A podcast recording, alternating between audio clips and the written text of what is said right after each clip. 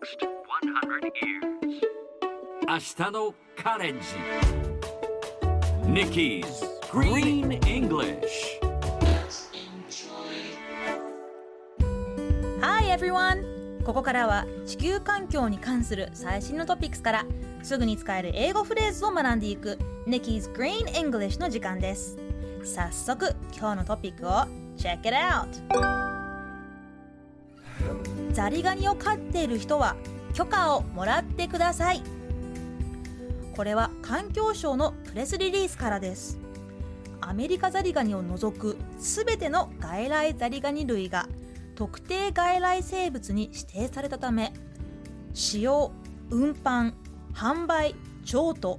野外への放出などが禁止されています現在飼っている人は5月1日までに許可を得れば飼い続けることができるため環境省では申請を受け付けています。手続きについて不明なことはザリガニ相談ダイヤルに電話してください。アメリカザリガニが対象になってないことはもうちょっと腑に落ちませんが指定されたザリガニを飼っている人は許可をもらって責任を持って最後まで飼い続けてくださいね。さて今日のこの話題を英語で言うとこんな感じ。If you own a crayfish, you must get permission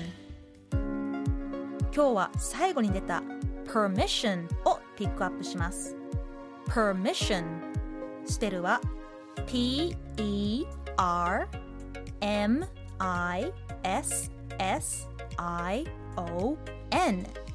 permission 許可という意味です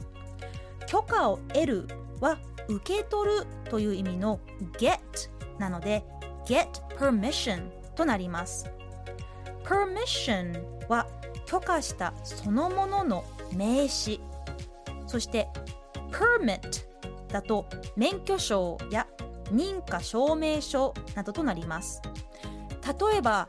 先生から許可をもらいましたか？という時は Did your teacher give you permission? または親御さんの許可が必要ですという時は You must get your parents' permission という感じです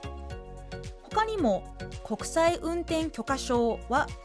International Driving Permit アクセス許可だと Access Permission こういう風に使えますそれではみんなで言ってみましょう Repeat after Nikki Permission 短いけれど発音に注意 Permission per とミッションを少し分けて考えると発音しやすいかもしれません Permission Very good Permission 発音が難しいって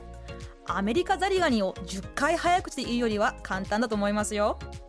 それでは最後にもう一度ニュースをゆっくり読んでみますね。ザリガニを飼っている人は許可をもらってください。